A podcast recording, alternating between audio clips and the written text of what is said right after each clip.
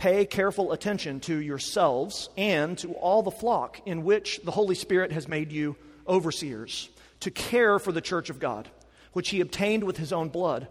I know that after my departure, fierce wolves will come in among you, not sparing the flock. And from among your own selves will arise men speaking twisted things to draw away the disciples after them. Therefore, be alert remembering that for three years I did not cease night or day to admonish everyone with tears. And now I commend you to God and to the word of his grace, which is able to build you up and to give you the inheritance among all those who are sanctified. This is the word of the Lord.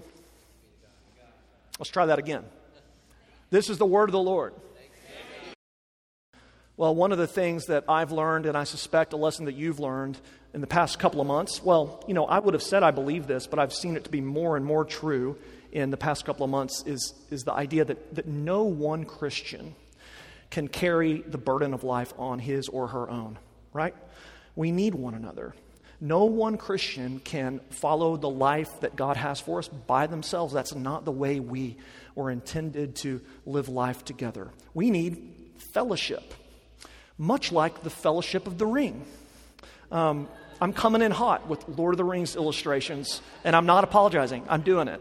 It's been two months. Um, you know, in the Fellowship of the Ring, Frodo cannot carry the burden of the ring by himself. He needs help. He needs the fellowship. And so he has a f- group of friends go with him, each with their own distinctive gifts and characteristics. And in the fellowship, there's also leaders. There are those who guide and protect and do what is necessary in the hard moments. And one of the many reasons I love The Lord of the Rings is because so much about the story reflects what's true in our life. And that's true in our life. That image of the journey of life being walked together in fellowship with others is an appropriate image for the calling of the people of God, for your calling, and for the calling of the leaders of God's people. So that's what we're going to talk about today what it means to be a shepherded people, a people who are led on life's journey. This series, The People of God, is helping us hopefully understand what it means to be the church. We've seen that the church is to be devoted to worshiping God together, to be devoted to life together with one another. We're to be bold in our prayer life and in our witness to the world of the gospel. We're to be united as one body under our head, Jesus Christ. And today we see in this text in Acts that the people of God are to be shepherded. They're to be led and cared for by men whom the Lord has equipped and called to do that task. One of the main ways, according to Acts 20, that God cares for, one of the main ways that God ministers to the people of God as they're moving forward in the mission He has called them to, is through shepherds or elders. So we see that the people of God are a shepherded people. The context of these verses that I read is important. This is Paul speaking to a group of elders, shepherds, leaders in a church in Ephesus. He had planted the church a couple of years before, and he's meeting with them here in a port town called Miletus because Paul is about to get on a ship to Jerusalem, where, incidentally, he will be imprisoned and spend the rest of his life in various jail cells. So before Paul leaves, he calls these elders to himself and really gives them his his last will and testament for them, so to speak. He's knowing uh, that this is the last time he's going to see these men before he dies. And so these words that I read are his final words of instruction. So these words in Acts 20 are like Paul preparing the church for what life is going to be like after he's gone. It's Paul answering the question who's going to lead us and how are we going to function when I'm gone and when all the apostles are gone? And one of the key ways that God leads the church and cares for the church is through shepherds or overseers or elders. So I want to summarize the main idea for you and then look at this text for a few minutes. Here's the big point for you today elders are critical for the mission of the people of God. That's the big idea. Elders are critical for the mission of the people of God. I'm going to give you two reasons why that's the case from Paul in these verses. And then the third point is going to be some practical application. So let's look together just for a few minutes. First, we see that elders are critical. A healthy church needs healthy elders caring for the people, first, because Well, elders care for God's people. Look in the text with me again, verse 28. Paul says to these elders, Pay careful attention to yourselves and to all the flock in which the Holy Spirit has made you overseers to care for the church of God. Elders are called to shepherd, to love, and to lead those that God has entrusted to them. One of the books I read over the past couple of months when I didn't have as much going on is Lonesome Dove, Larry McMurtry's great classic Texas novel. Some of you might have read that. It's a pretty beastly book, but some of you might have gotten through it. Others of you might have seen the miniseries. I encourage you to do so. It's a great miniseries. The book's about these two former Texas Rangers, Gus and Call, who lead a herd of cattle from the Rio Grande Valley in a little town called Lonesome Dove, right on the border, all the way north to the very northern edge of Montana, right on the border with Canada. And on the way, Gus and Call and the other cowboys, well, they, they lead these cows through rivers and through plains and through hailstorms and through dust storms. They feed them, they water them, they direct them, they protect them from snakes, they protect them from wolves. It's a lot of work. It's a lot of work. And Call, at one point, sums up really the whole theme of the story by saying simply, Life ain't for sissies. Life ain't for sissies. That's the theme of Lonesome Dove. And many of us might think, hey, that's the theme of my life lately, right? And one of the things I love about Lonesome Dove is, is that the power of the story is largely in this metaphor of the trail journey. That's what life is like. We're all pilgrims, we're all journeying together. And one of the things that God says that we need and that God provides for us on the spiritual journey of the Christian life is leaders, is elders to care for us. He calls and He equips and He gifts some through the Holy Spirit to lead and to guide and to care for the people of God. Here's the key thing I want you to take away from this point that elders care for God's people. Listen, God is actively involved and engaged in your life right now, partly through the ministry of elders in a local church. Look at what Paul says in verse 28. He says that it's the Holy Spirit who has made these men overseers. God is the one. God is the one who placed these elders in the position they're in in the church. God is the one who expects them to lead and to shepherd well, to pay attention to themselves and to the flock. And I love this idea because it shows us that God is deeply and intimately engaged in the process of leading this and every church. God is intimately engaged in the process of walking with you through life. One of the ways that God loves you, if you're a follower of Jesus Christ, is through giving you shepherds to care for you and to tend for your souls. It's the Holy Spirit's activity that does this. So, why does God do that? Why does God use the Spirit to call certain people to lead and serve in a church as elders? Well, Paul tells us. Look at verse 28. To care for the church of God, which he obtained with his own blood. The reason God gives elders and all his gifts through the gifting of the Spirit is because God cares deeply for every single one of his people, and God cares deeply for every single expression of his global church. God gives his people elders because he loves you. After all, it is his church, it is his bride. It's very obvious, Paul's logic. Paul's saying if God loves you enough to send Jesus to bear your sin through his death on the cross, if God loves you that much, then surely God loves you enough to take care of you until Jesus comes back. And one of the ways that God does that is through men that he equips to serve as shepherds. It cost the blood of the God who became man to gather these sheep into a community of worshipers and servants of God. God paid the greatest price imaginable to bring you into his family into his sheepfold. And so the text is saying that God's not going to abandon you to the wolves of the world or to the waves of the world. Jesus cares for you through giving you shepherds who are also being shepherded by him, the great shepherd. Remember what Jesus says in John's Gospel, chapter 10. I am the good what? Shepherd. I'm the good shepherd. The good shepherd lays down his life for the sheep. I am the good shepherd, Jesus says. I know my own, and my own know me, just as the Father knows me, and I know the Father, and I lay down my life for the sheep. Elders are given to the church, and all of the gifts that the Spirit gives are given to the church because the church is precious to God. Elders are given to the church, really, because of the preciousness of the gospel. Each one of you who follow Jesus and believe Jesus are the sheep for whom Christ shed his blood. God loves you. He loves you deeply. He loves you in a way that you can't fathom. And God is intent on blessing you and seeing that it goes well for you. He wants to lead you beside still waters and lay you down in green valleys. God's brought you into his family. We're the fruit of the gospel.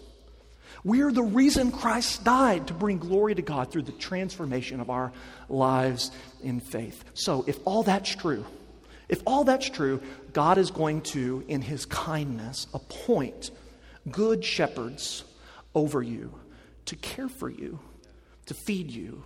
God's going to pursue you with his fighting love, with his never giving up love.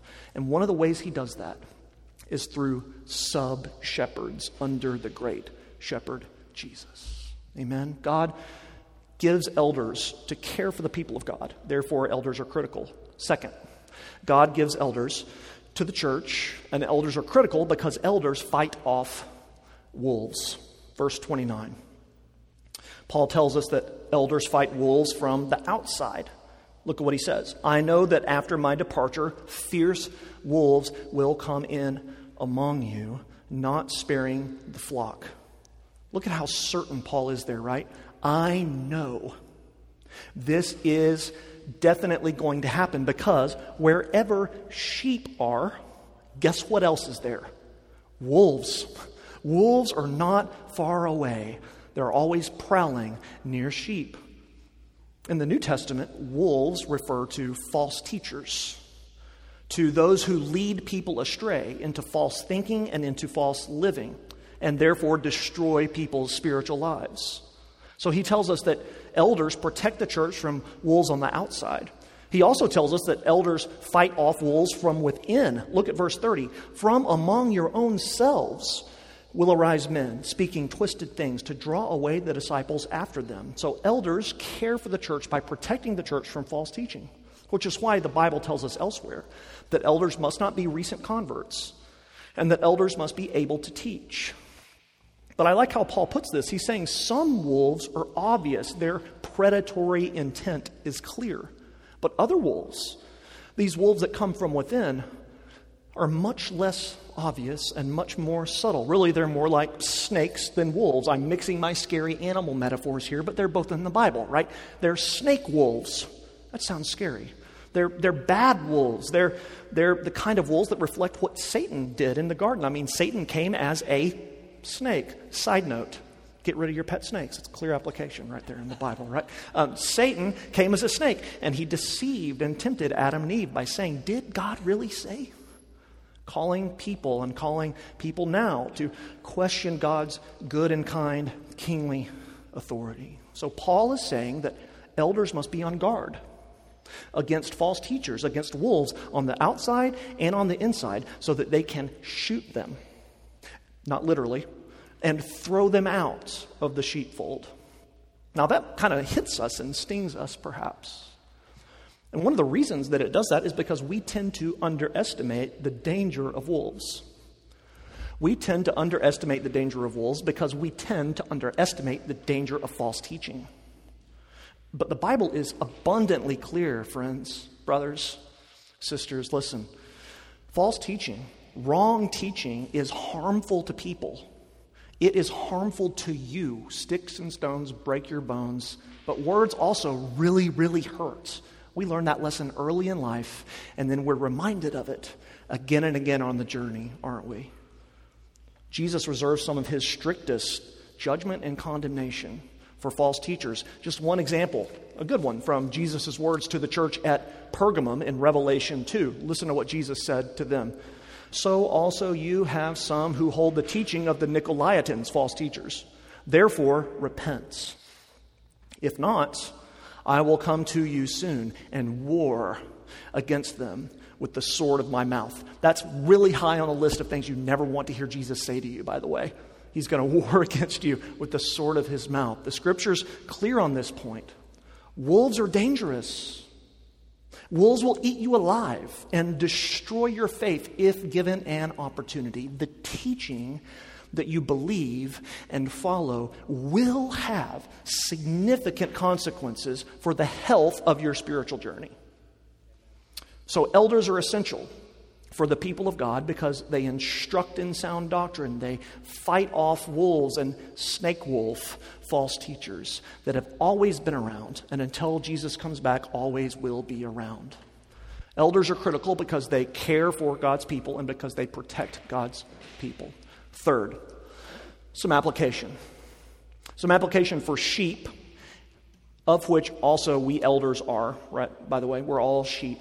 And some application for shepherds, those who are called to be under shepherds or sub shepherds under Jesus. First, application for sheep. Listen to and submit to your elders. Those are two verbs that we don't like. Listen, yeah, and submit. Ooh, ooh, ooh. But just so you know, this isn't me telling you this. Let me just read you from Hebrews 13.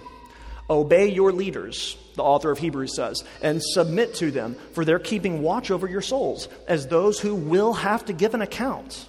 Let them do this with joy and not with groaning, for that would be of no advantage to you.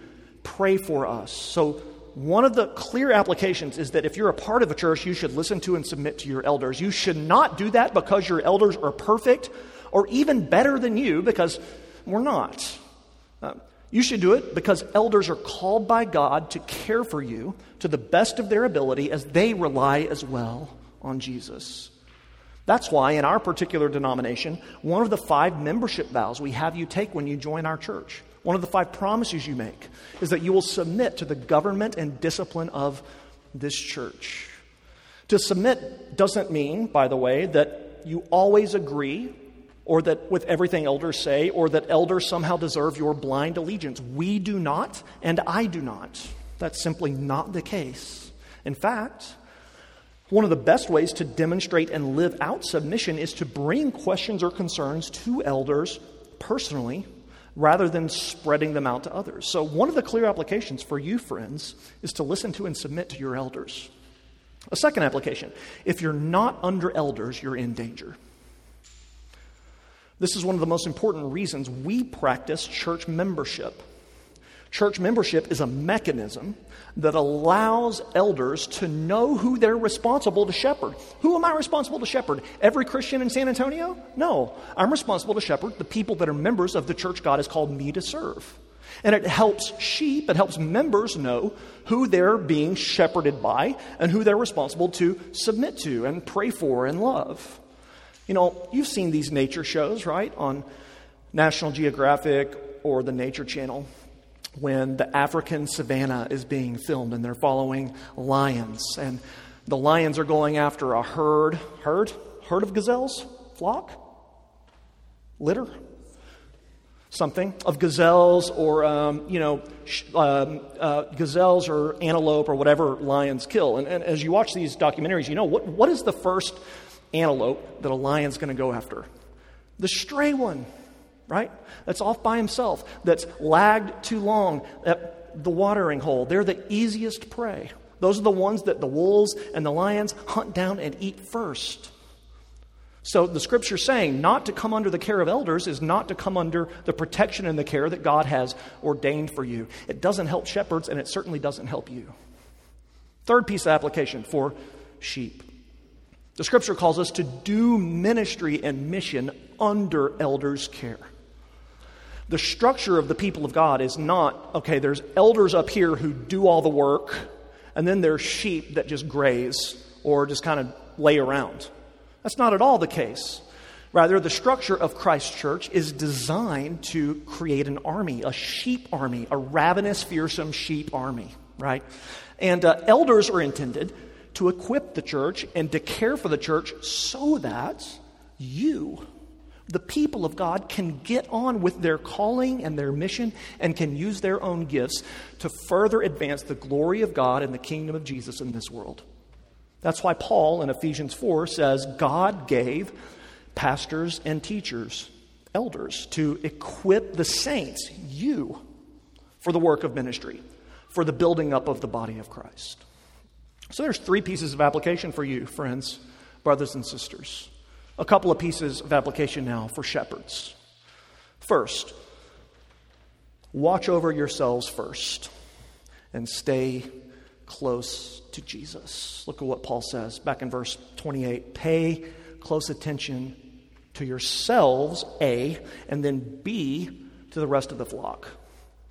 Elsewhere in his letters, Paul writes in Galatians 6, for example, restore those who are caught in any transgression with the spirit of gentleness. In other words, when you catch someone in sin, lovingly restore them, lead them to repentance and faith, and do it gently. And then what does Paul say? Keep watch on yourself. Keep watch on yourself, lest you too be tempted. So, shepherds me and our elders and all elders must learn the practice of walking closely with their shepherd, Jesus. Really, we all have the same elder. Uh, Jesus is the same yesterday, today, and forever. Elders are just as dependent on Jesus' grace as non elders. In fact, elders are to lead the way in dependence. We're the most needy among us.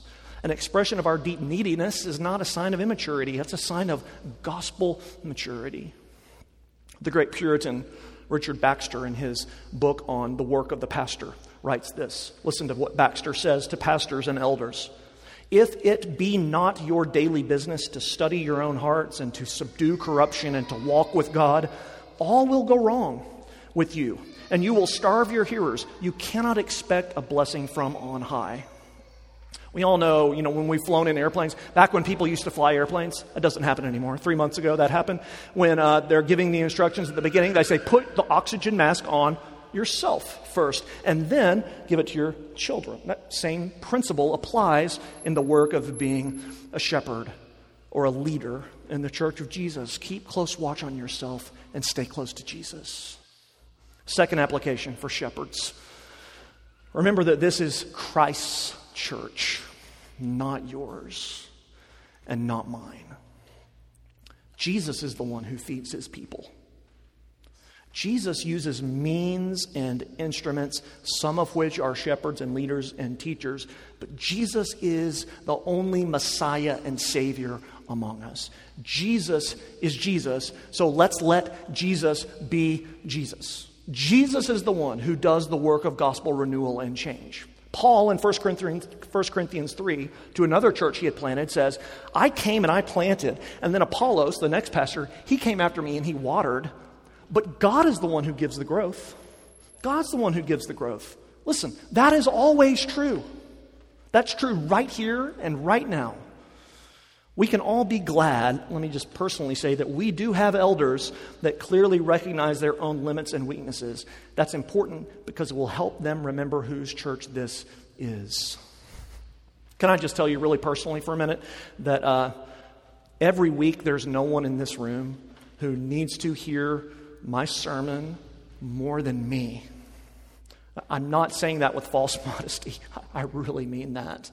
I need to know that Jesus is my Savior, that I am loved, that if I am His, I am, I'm going to be able to willingly and lovingly lead you into that. I, I can't teach you what I am not personally experiencing. That's, that's true for me, and it's true for all of our elders and all of the elders that God calls to lead in His church. I love this quote from Pastor Craig Barnes in his book, The Pastor as Minor Poet, about the work of the preacher. By the way, this is very, very true. Listen to what Barnes writes. The unspoken secret to great preaching is that no one should enjoy the sermon more than the preacher. When they cannot wait for the gift of getting to proclaim what they have discovered. This is why The gospel is called good news. You know, you could sum it up by saying a shepherd is only serving well as a shepherd when a shepherd is following Jesus, when a shepherd is humbly submitted to Jesus, when a shepherd is growing in the grace of the gospel.